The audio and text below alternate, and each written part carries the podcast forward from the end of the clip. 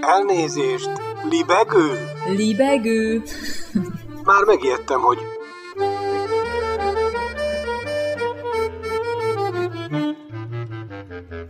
Üdvözlöm Önöket! Ez itt a Libegő újabb szellemröptető műsora. Balázs Attila vagyok, kívánok jó szórakozást!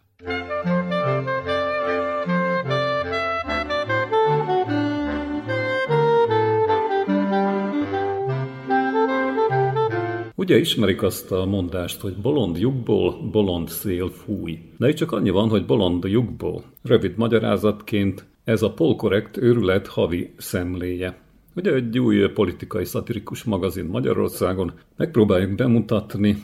Nem mindig csak a legkomolyabb témákat pengetjük, bár ennek is nagyon komoly háttere van. Mondja a szerkesztőség, ugye itt a címlapon mindjárt előre tolva, előre tolt szerkesztőség, hogy a Bolond Jogból magazin a politikai korrektséget kifigurázó kiadvány, amely bemutatja ezen káros ideológia árnyoldalait. Azért, hogy Magyarország ne essen a jó emberkedő ideológia csapdájába, az Alapjogokért Központ havi rendszerességgel összegyűjti a nyugati sajtó legdurvább abszurditásait és megpróbál figyelmeztetni. Nem szabad az aktuális bolond szájára. Nem szabad az aktuális bolond céljáráshoz igazítani magunkat. A bolondjuk szerkesztőségének további előretolt szövegéből, már belülről azt mondja, hogy a politikai korrektség sokak számára pusztán egy megmosolyogtató, önmaga paródiájába hajló jelenségnek tűnhet. A helyzet azonban az, hogy a jelenség már sokkal több annál, mint hogy a liberálisok ki akarnak törölni egy-egy nem kellőképpen érzékeny kifejezést közös szótárunkból. Az érzékeny ugye idézőjelek között van, és folytatódik, hogy a nyílt társadalom, a nyílt társadalom itt is idézőjelek között, sötét lovasainak a valódi célja az, hogy teljesen szóról szóra átírják nyelvünket, ezzel párhuzamosan pedig az emberi viszonyrendszereket. Azzal a nem is annyira titkolt szándékkal teszik ezt, hogy csak hogy csak és kizárólag a liberálisok által meghatározott formulák szerint tudjuk fogalmakat.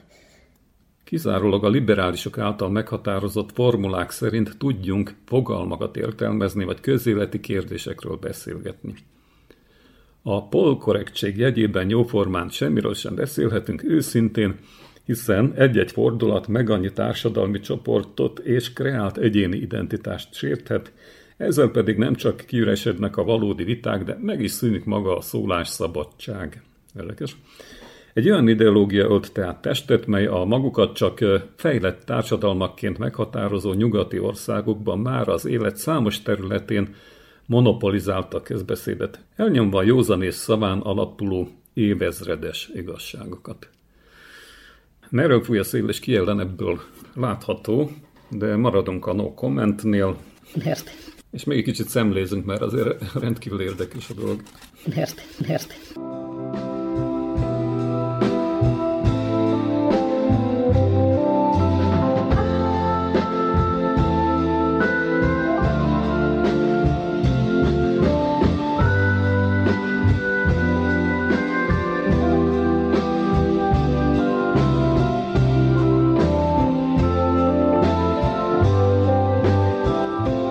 Az olvasható a bolondjukban, hogy a feministáknak nem tetszik, hogy csókot kap hófehérke. Mert? Na figyeljünk. Óriási botrány van kibontakozóban, amelyről a Telegraph A Telegraph számolt be. a világ legboldogabb helyeként emlegetett Disney Worldben felújították a hófehérke történetét bemutató élményvasutat.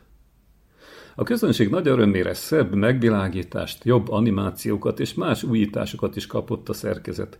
A feministák viszont nem lennének igazán profik, ha nem tudnának még ebbe is belekötni. Egyeseknek ugyanis nem tetszik, ahogy véget ér a vasút, vagy inkább, ahogy a mese. Szerintük, mivel Hófehérke nem tudott beleegyezni az őt felébresztő csókba, szexuális erőszak áldozattává vált. A fehér lovon királyfi csóknak, ennek a fehér lovon királyfi csóknak Okán szexuális abúzus áldozatává. Emiatt folytatódik, azt követelik a Disney-től, hogy írja át a mese történetét, többek között a emellett állt ki a párkapcsolati tanácsadó Nicky Hodgson is. Nem értjük, hogy vajon miért van a feministákban ilyen elemi gyűlölet, ugye? Ez már baj. Ez már a bolondjuk kommentárja.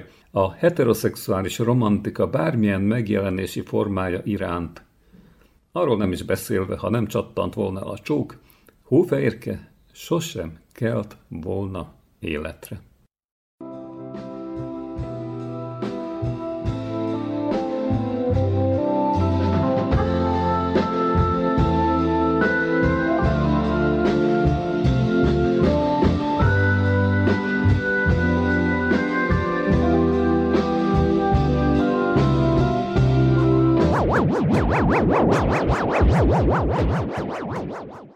És akkor itt van még egy White Lives Don't Matter.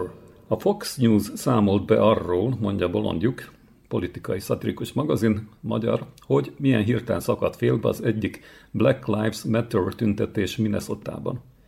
Na, nem azért, mert a rendőrség feloszlatta volna, hanem mert kiderült, hogy nem megfelelő bőrszínű volt az áldozat. A hír hallatán ugyanis, hogy valakit intézkedés közben lelőtt a rendőrség, gyorsan gyülekezni kezdett a tömeg, és elindult tüntetni. Útközben azonban kitudódott, hogy az elhunyt egy húsz éves fehér férfi. Ez viszont már nyilván nem tragédia, úgyhogy sarkon is fordultak a jogvédők, és hazamentek idézőjelek között jogvédők. Pedig biztosan sokan dörzsölték már a tenyerüket, hogy a lassan egyéves Nike cipőjüket most kedvezményesen cserélhetik újra. Egyébként az intézkedés jogszerű volt. Az elkövető felfegyverkezve elrabolta egy nő autóját, onnan lövöldözött ki az autóból a rendőrökre, azután azok viszont lelőtték. Bolondjuk, politikai szatirikus magazin tehát. Nem tudom, hogy csak itt Pesten lehet-e kapni, minden esetre új. White lives don't matter. És van még sok egyéb érdekesség benne, de hát ennyi, ennyit erről a libegőben. We skip the light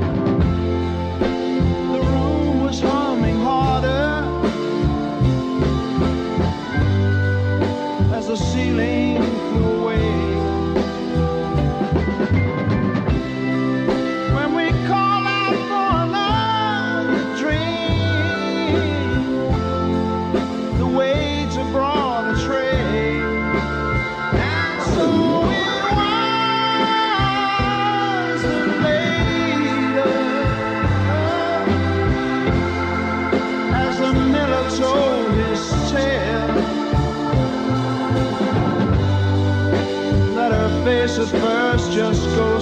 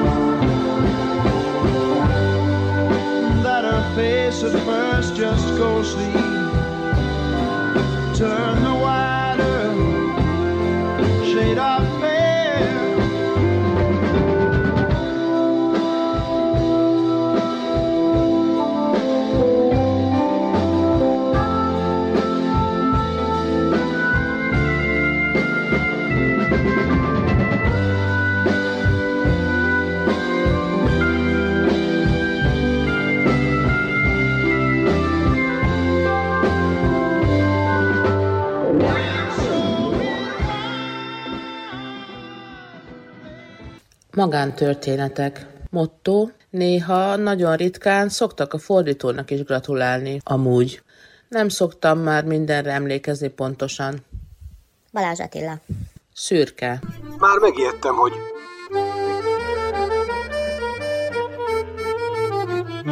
Már megijedtem, hogy Balázs Attila. Szürke. Szeles Judit színes. Az apám 31-ben, amikor aláaknázták a jugoszláv-magyar határt, hogy csak a palotapincsig tudtak átmenni, 69-ben, amikor tízdek a kenyér volt a fejadag, meg pocegér a kásán, kis autók voltak, mint a Volga meg a Zaporozsec, zaporozsei kozák volt Kugol apja. Mi kátyúba ragadtunk, amikor házat néztünk, ahol lakni lehetne. Apám 31-ben született, és a nagy nyárfák, mint égtelen nagy oszlopok vonultak az autó szélvédőjén. Csupa erdő volt minden, alig kivilágítva az utak. Mindez 73-ban műszörme kucsmámra egyszer rávert a süketnéma, akinek megátkozták az apját, mert megfojtotta fészkükben a kisrigókat. Műszörme kucsmámra kövér pelyhekben hullott a hó.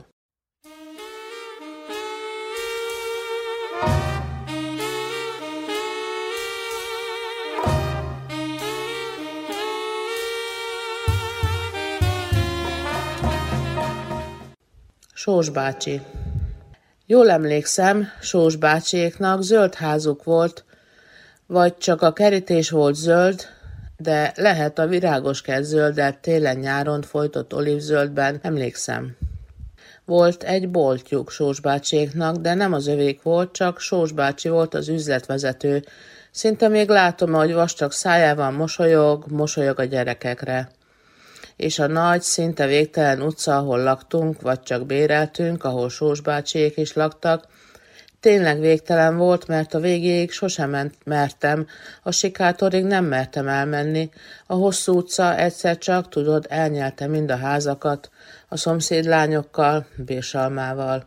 A teljes nénivel, aki a tűzből vatta pamacsokat pattogatott, elnyelte a tiszteletessel, a penészes múzeummal, az egerekkel, és Sós bácsival együtt. Engem sokszor elküldtek, a kenyérgyárba küldtek, még kicsi voltam. Ahogy átkaroltam, sütött a kenyér.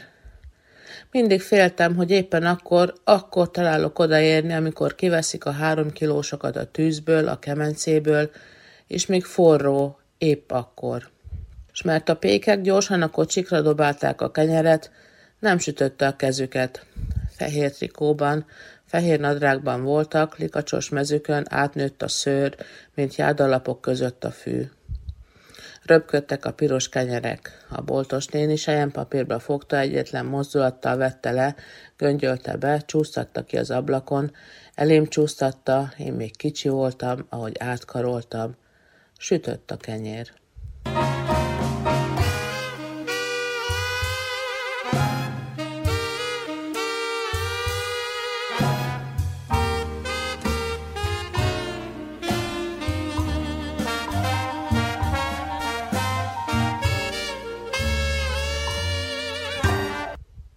Emlékezet Anyám szerint bámulatos, hogy emlékszem olyan dolgokra is, amik három-négy éves koromban történtek velem. Én nem csodálkozom ennyire. Mert tavalyról csak az jut eszembe, hogy bezártak egy üres padlásra, néhány függönyön kívül semmi nem volt, meg egy kanapé. Akárha tavaly egész évben azon a kanapén hevertem volna, csak azt nem tudom miért.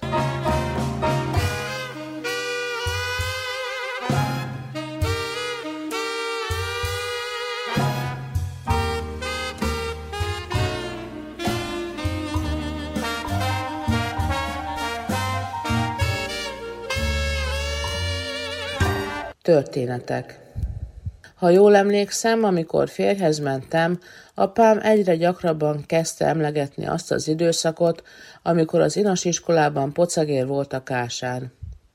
Precíz ember volt. Egyenként kötözte fel a kardvirágokat, a bordó lánkardokat, és a történeteit ismételgette. Nehogy elfelejtse. Az inas iskolát, a főiskolát, Zitát, az egyetlen szerelmét, akit a szeme láttára gázolt el a villamos az első rendezvújuk előtt, s akinek csak gyenge másolata anyám. A vidéki fürdőzéseket, a nagyköveteket, a keleti városokat, a professzorait, különösen az a kaktus simogatósat, nagyanyámat, akit nagyapámnak szabályosan meg kellett szöktetnie, a sóutat, bár az utóbbiről, mintha már nem is ő beszélt volna, mintha az öreg beszéd közben memorizálta volna a saját életét, mintha a feszesre kötözött kardvirágoknak is motyogta volna, mintha azt gombolította volna akkurátusan. Repedezett ujjai között, percegett a műrafia szál, ahogy a toll szokott sercegni a papíron. Talán csak kitalálta az egészet. Meg lehet, álmodta, vagy olvasta valahol. Vagy úgy mesélték neki, és ő nem egészen jól emlékszik már arra, hogy akkor ki is mondta kinek, és melyikük, melyik történetet.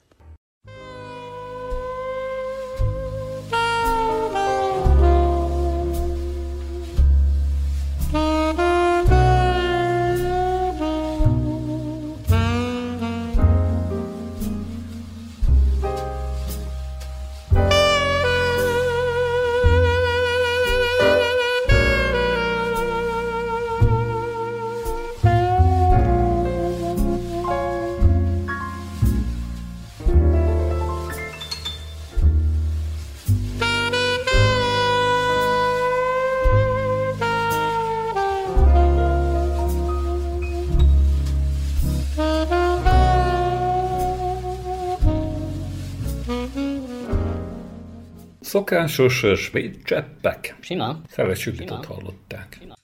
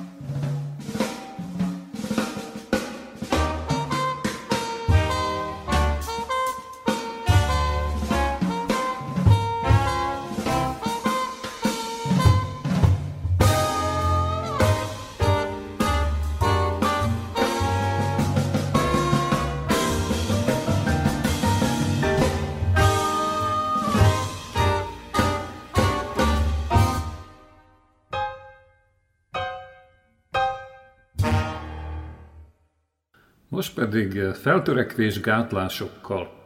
Csukás István önéletírásából. Nem nagyképűsége teszi fel a kérdést csukás, nem elborult szemű önhitsége, nem elviselhetetlen felelősségvállalás egy pályámról írni, még hozzá emlékezni. És így folytatja, hogy egy halk, de kitartó hang azt suttogja bennem, hogy állj félre, óvakodj a szerepléstől, a nevetségességtől, a szégyentől, a bukástól. Kis hitű hang, de hallgatnom kell rá, mert gyerekkoromtól ismerős, úgy is mondhatnám, hogy anyai örökségem. És hallgatnom kell rá, mert te kis hitűség nemzedékek tapasztalatán edződött, és nincs hiával az ösztönökbe tisztult valóságérzéknek, és hitelét az élet igazolta, egészen egyszerűen úgy, hogy e idézőjelek között kis hitűek életben maradtak. És mert én tudóan tudom, hogy mit tartalmaz még egy kis hitűség, pontosabban mi rejlik mögötte. Szelítség, jóság és szeretet.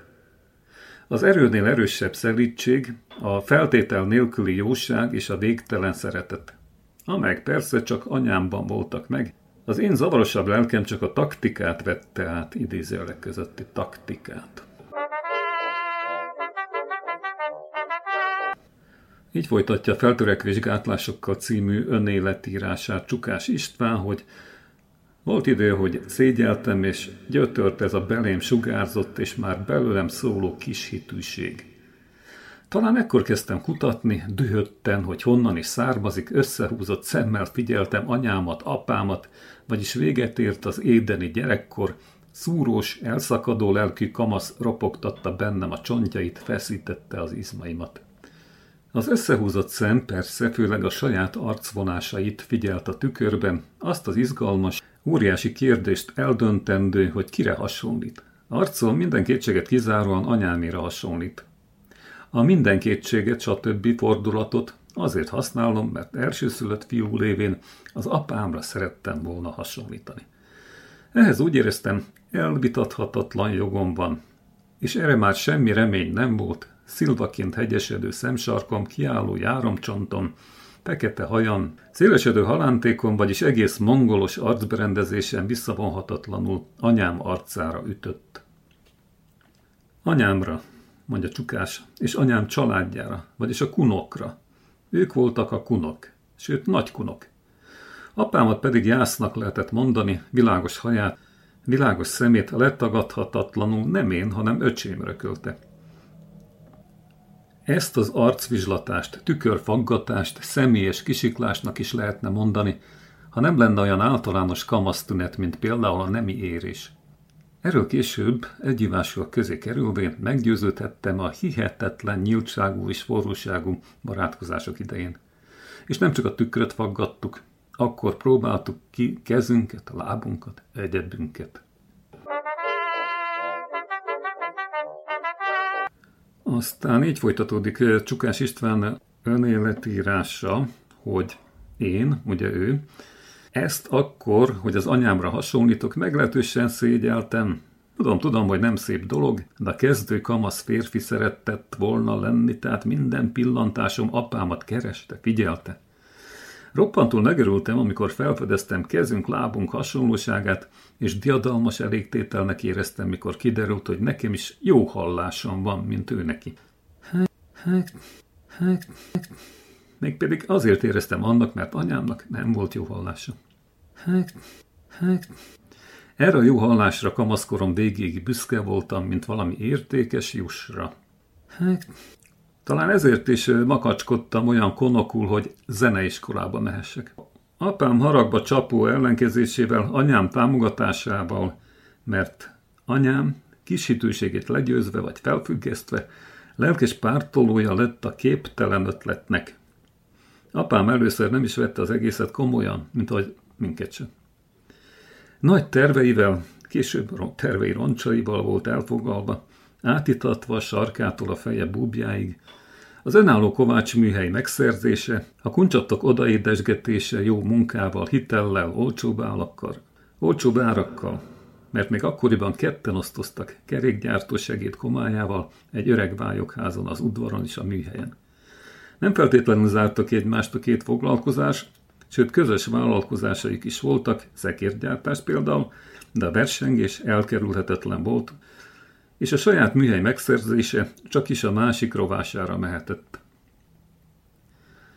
Ez a versengés a hajnali üllő muzsikától az éjféli gyalulásig, a nagy borivásoktól a vasárnapi rántott csirkéig, az új ruhától a gyerek pofozáson át tartott.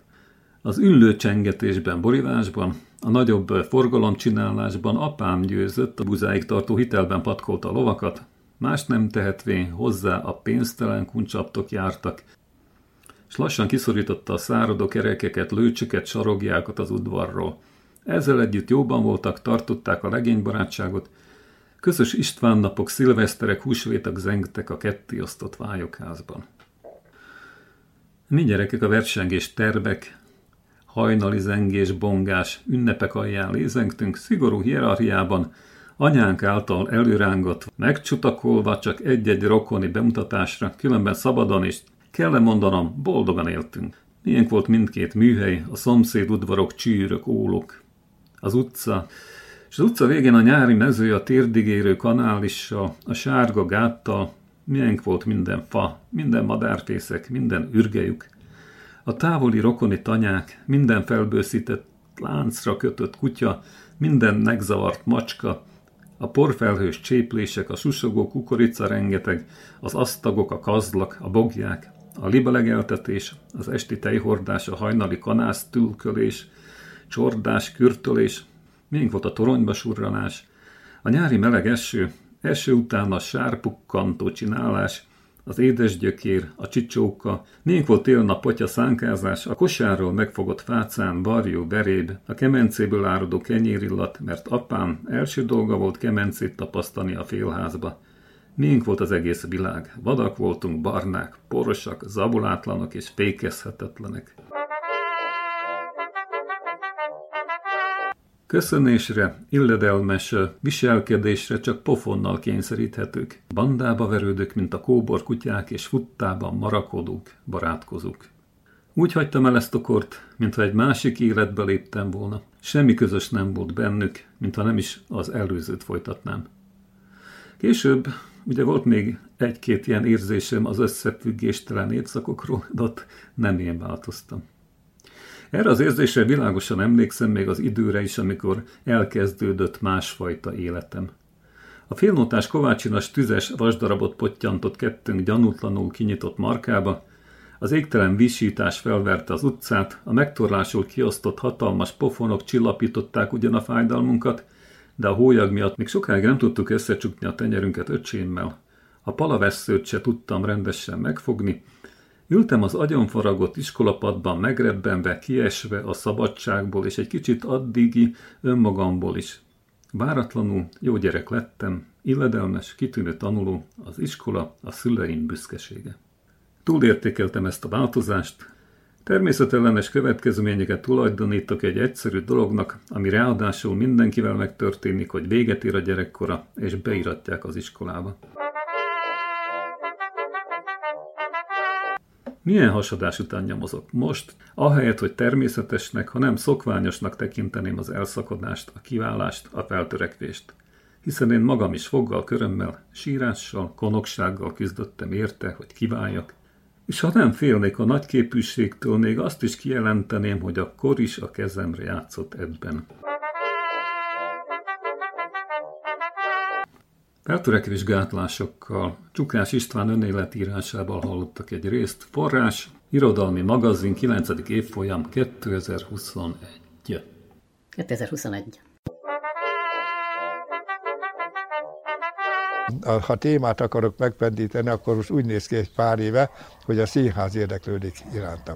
Én mindig is nagyon szerettem színdarabot írni, nagy, nagy kísértés volt, meg nagy öröm volt, ugye az ember, az ember ül az asztalon és leírja a szavakat, egyszer csak a, megjelenik a színpadon a színész, színésznő, színész, és elmondja, élővé válik.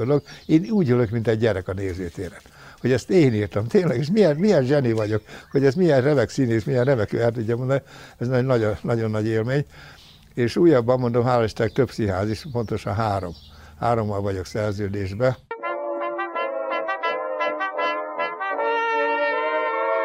A gyerek lényegében az első ősember gyerektől kezdve nem különbözik lényegileg, ha belegondolunk, tehát a biológiai, stb. tulajdonságai, hálestek, hajszápontosan ugyanazok. A környezet, a világ az, az változik körülötte, de nem annyira, hogy ezt egy gyerek könnyedén, egy percentet tudná fölfogni. Ezt azért mondom, mert nem ezzel kell törődni, hogy, hogy a gyerek nem olyan, mint én voltam tízekről, hanem azzal kell foglalkozni, mennyit tudunk neki nyújtani a világból hogy mennyit tud ő fölfogni a mostani világból. Tehát ezzel, kér, ezzel foglalkozunk, kérem szépen. A gyerekre bízunk rá több idő, majd magától nőni fog, szentét erősödnek az izmai, erősödnek a csontjai, és ha jól, jól vigyázunk és jól figyelünk, erősödni fog minden, a, a szíve, a lelke, az érzelme, és egy nagyon boldog felnőtt lesz belőle. Egy gyerek ekkora, most mutathatom, mert képbe vagyok, tehát egy méter körül a gyerek. Ez azért is fontos, mert próbáljuk meg innen nézni a világot, tehát egy méter perspektívából egészen más és sokkal érdekesebb a világ. Na most, mikor az első filmet forgatták, az első regényem, ifjúsági regényből készült filmet, a Kemény Kalap és Krumpliót, ami óriási sikert futott be, hat a többiek nevébe is. Volt egy nagyon jó, és nagyon, mindenki nagyon jó, de egyébként azért lett a jó a film, nagyon jó operatőrünk, aki azt csinálta, hogy legugolt, egy méter magasra tartva a kamerát, és minket is megkért, gugoljunk, és innen nézzük, és innen fotózott. Egészen más a világ. Állítja Csukás István.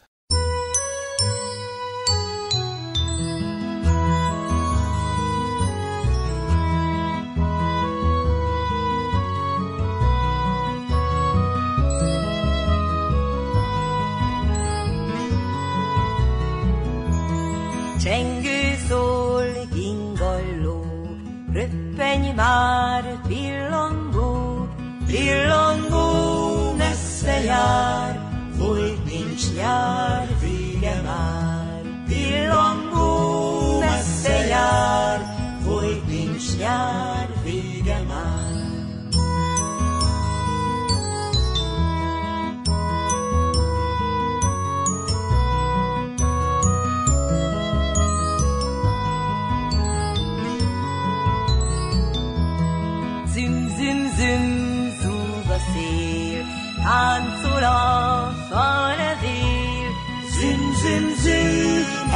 szél, s egy reggel itt a tél.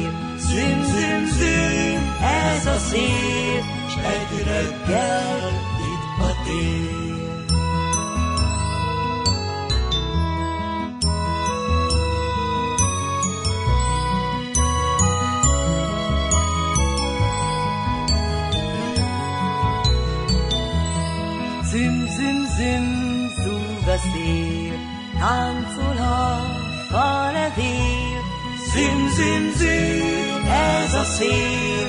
Egy reggel itt a tél. Züm, züm, züm, ez a szél, s egy reggel itt a tél. S egy reggel itt a tél. Viszont egy reggel, itt a nyár, Janis Joplin. Emlékeznek? Janis kérem.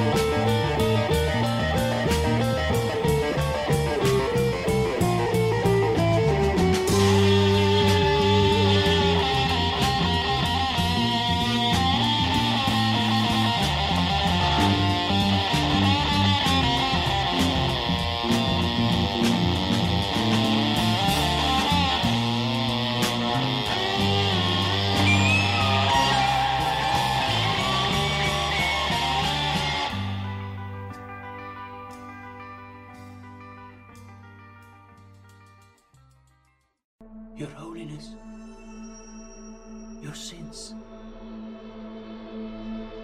I don't have any sins to confess. I'm a contradiction. Beszéltünk a olasz bevándorlókról, mármint azokról, akik Amerikába mentek át, hajóztak át, elhagyván hazájukat, főleg Szicíliából. Ezzel együtt ugye hogyan került Amerikába Cosa Nostra, hogyan honosodott meg.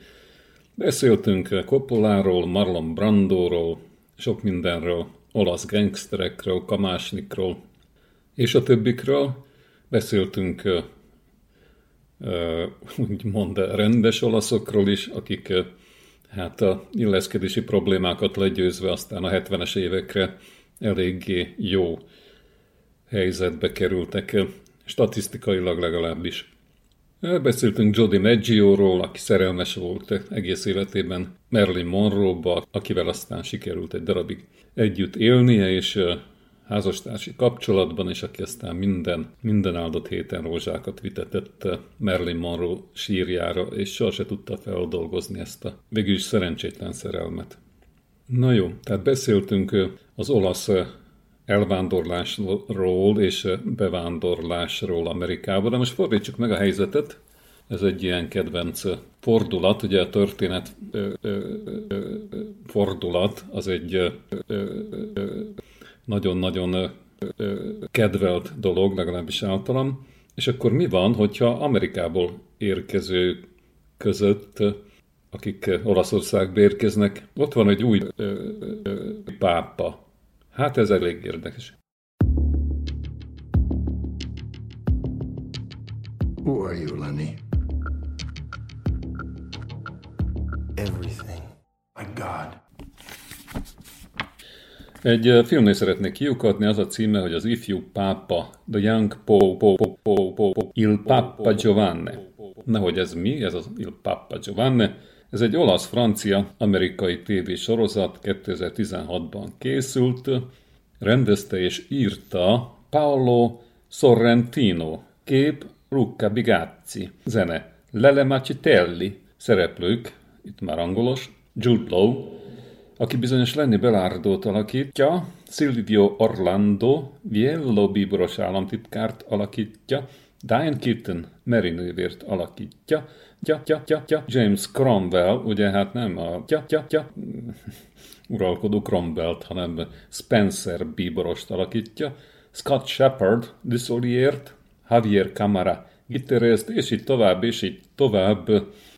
Azt említettük, hogy Jody Maggio-ról az HBO készített tévéfilmet. Na, ez egy olyas valami, amit ugyancsak az HBO készített. Na de, hogy bővebben belelássunk ebbe a problematikába, vagy ebbe az alkotásba legalábbis, és akkor az alkotáson keresztül a problematikába, amikor Amerikából érkezik a Vatikánba pápa, persze ez egy fikció, egy fikciós dolog, kitalált pápa ellenben, visszaára fordítottságában nagyon sok mindenre fényt vet. Na hát nézzük ezt. Nézzük ezt úgy, hogy Schubert Gustav, Schubert Gustavon keresztül, aki a filmvilág idézőleg között vezérigazgatója, a filmvilág című polipnak a feje.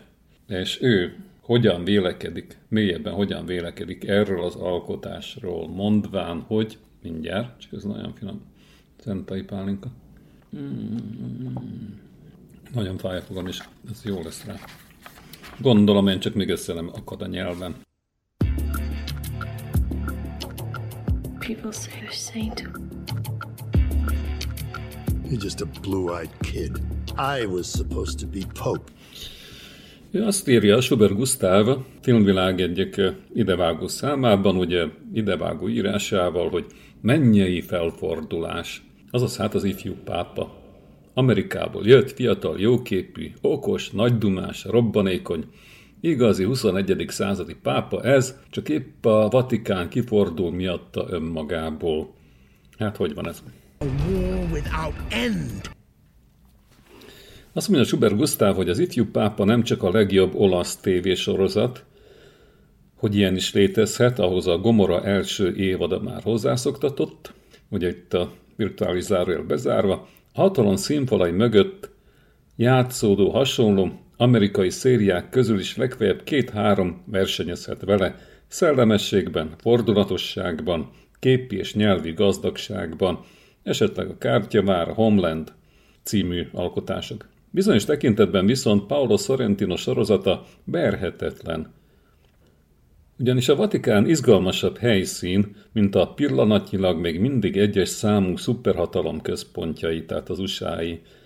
A Fehérház, a Kapitolium, Pentagon, CIA, Wall Street, stb. Amennyiben a szent helyen a világhatalom gyakorlása majd két évezredes hagyományra épül, hát annyiban a Vatikán, annyiban a Vatikán ezeket mindenféleképp helyből ugrással veri. És azt mondja Schubert, hogy természetesen a nyilvános és a belső titkos szentszéki etikett, ha lassan is folyamatosan módosul, de alapelveit illetően kőtáblába vésett szövegkönyve van, amihez képest az amerikai, brit vagy a francia nagyhatalmi politika játékszabályai szeszélyes rögtönzésnek látszik, vagy szeszélyes rögtönzésnek látszanak a játékszabályai. Ha van még biztos pont rendkívül labilis világunkban, az erős sziklára épített pápai trón feltétlenül az. Hát igen, így is hisszük.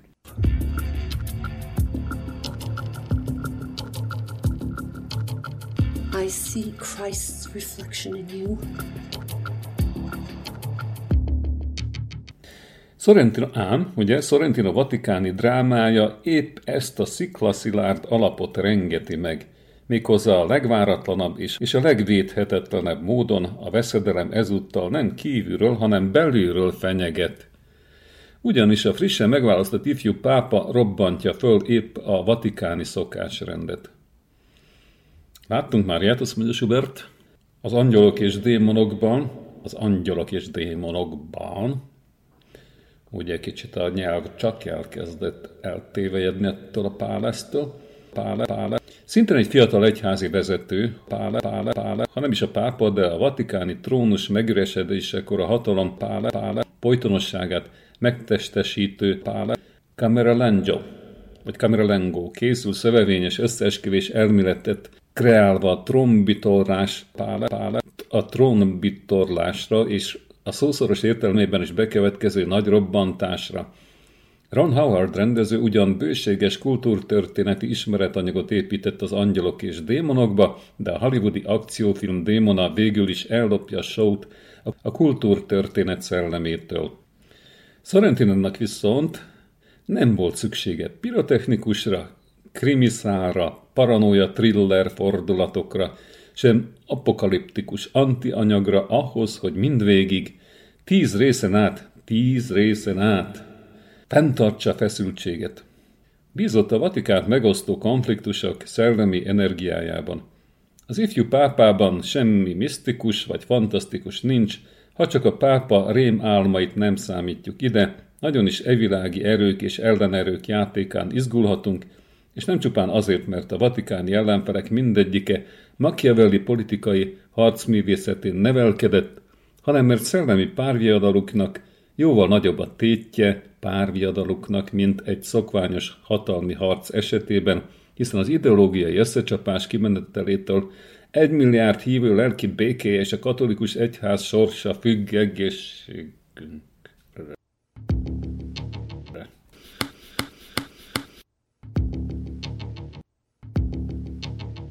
Azt mondja Schubert Gustav, hogy az ifjú pápa meséje ugyan meglehetősen extrém, de nem nehéz felfedezni benne a katolikus egyház réges-régi alapkonfliktusát, ortodoxok és reformerek 2000 éve óta szembenállását.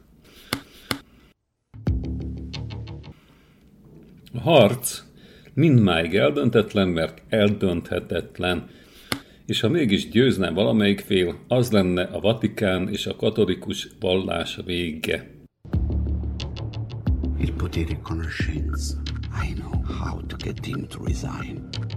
Hm. Az emberi intézményeknek is megvan a maguk sorsa, mint a könyveknek, hiszen az időben léteznek. Ha az ortodoxia győz, megáll az élet, és az egyházból csak a díszes, de üres csigaház marad, Ha viszont a vehemens újítók diadalmaskodnak, túl sok hagyomány dob a sutba, a katolikus vallás szelleme illan el. Nos ugye, nota bene, Sorrentino nagy ötlete, hogy a párviadalban fordítva osztja ki a szerepeket egy kevésbé kreatív rendező, nyilván valamelyik vénséges vén bíborosra testálná a szokásrendhez magacsú, magacsú, magasú, makacsul ragaszkodó ortodox szerepét, a forradalmas újítóit pedig egy robbanékony fiatalra. Csak hogy ebben a történetben az ifjú pápa maradi, és az immár három egyházfőt kiszolgáló idős államtitkár lényegében övé a legfőbb operatív hatáskör, a haladó. Képzeljük el ezt a meg. Mint az Eiffel torony fejre, fejre állt volna. A Vatikánban persze máshol húzódnak, állapítja meg Schubert Gustav a korhatárok, mint a civil szférában. Lenny Belardo, az ifjú pápa, játsza Jude Law, már 47 éves, a dörzsölt öreg bíboros Voyello Silvio Orlando alakítja, alakítja, alakítja, még csak 60, csak 60. Ráadásul az élet mindig jóval bonyolultabb, mint elvont sémáink, az új pápa tényleg fiatalos lendülettel harcol, a régi módi katili, katili, a régi módi katolicizmusért a roskatak bíborosok elhülten nézik, amint egy láncdohányos, napszemveges, kígyórt amerikai pápa visszarántja az egyházat a legsötétebb középkorba, vagy inkább a legsötétebb ellenreformáció korába. You want make the world pay for the wrong it did you. You'll be a terrible pope. The worst. We just be a terrorist. So what? Meglepett Szent Atyán, Nestel Kaltanisetta, a legelnyűttebb, elevenen mumifikálódott bíboros. Oly fiatal, és mégis ilyen vén elgondolásai vannak. De jön még egy újabb csavar a történetben. Ugye Sorrentino történetében, az ifjú pápában, ugye ahol az ifjú pápa ugyan velei konzervatív, de nem biztos önmagában, nem tudja ki is ő és mihez is akar kezdeni egy ház fői hatalmával, és ez még hagyján, de Isten sem be, de Istenben sem hisz.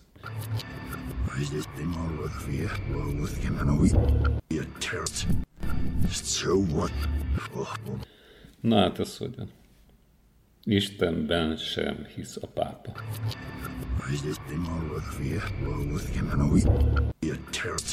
Mindez a labilitás és egyházfőnél páratlanul szentségtörő hitetlenség persze nem gátolja abban az ifjú pápát, hogy egy sajtótájékoztatón ne dörgölje megvetett újságírók orra alá, hogy a pápa hivatalánál fogva csalhatatlan. A dogma kiszámítható örök rendjére természetesen annak van szüksége, aki bizonytalan önmagában, és képtelen elviselni a szabadságon járó döntések felelősségét. Hitének és önismeretének gyengeségét és gyerekkori traumáját próbálja, e, próbálja, e, próbálja ellensúlyozni a pápaság emberfeletti hatalmával. Sorrentino sorozatának jószerivel egyetlen gyengéje, hogy túlzásba viszi ennek a bizonytalanságnak a pszichoanalízisét így Schubert Gustav. Lenny Belardot ugyanis hippi szülei, hippi szülei 7 éves korában beadták az árvaházba. Ott nevelte fel Mary nővér, ugye Mary, Diane Keaton játsza, aki aztán pápaként is magához, akit aztán pápaként is magához hívat Jude Law, ugye 13. Pius, Law, Law, virtuális, Law, akit aztán pápaként is magához hívott tehát Mérit, hogy személy titkárként segítse őt a Vatikán útvesztőjében. Már önmagának ennek a dadusnak is, állapítja meg Schubert, pótmamának a jelenléte a meglett férfi és tekintélyes egyházfő mellett uralkodó jele a belső gyengeségnek. Az elveszett anyát helyettesítő Méri nővér mellé egy pótapa, egy spirituális vezető is társul a konzervatív Spencer bíboros személyében, aki a pápai trón igazi várományosa volt, míg tanítványa Belardo el nem oroszta előle a dicsőséget. Spencer bíborost hamarosan elemészti a sértés, hogy helyett az éretlen kölyök lett a szentatya, aki aztán e nagy kegyben részesülve immár a tanácsaira sem tart igényt. Az ifjú pápa tehát cserben hagyja lelki atyát, ha engednénk a sorozat freudiánus hevületének, mondja Schubert itt, mint egy kiszólva, mindebbe beleláthatnánk akár az apagyilkosság szándékát is zárja bezárva, de, de az ambiciózus 13. Pius nem áll meg itt, a sértett büszkeség még magasabbra hajtja fel egészen a mennyekbe, Jámbor gyóntatója, Don Tomázó elhűlve hallgatja vallomását arról, miképpen csikarta ki végsőkig megfeszített akaraterejével, hogy őt válassza pápává a bíborosi konklávé. Vagy ezerszer elismétlem akár egy mantrát, mielőtt a szavazást újra kezdték, ne őt engem, ne őt, engem, ne őt, engem, ne őt, engem. És most én vagyok a pápa, nem ők, én, én, én, én, így az ifjú pápa. Jobban szeretem magam fele barátomnál, és Istennél csak magamban hiszek. Én vagyok a mondhatatlan Úr. Ja, ez Isten káromlás. A pápa nem Isten, csak az Úr földi helyi tartója. Figyelmeztet erre. Schubert Gustav is.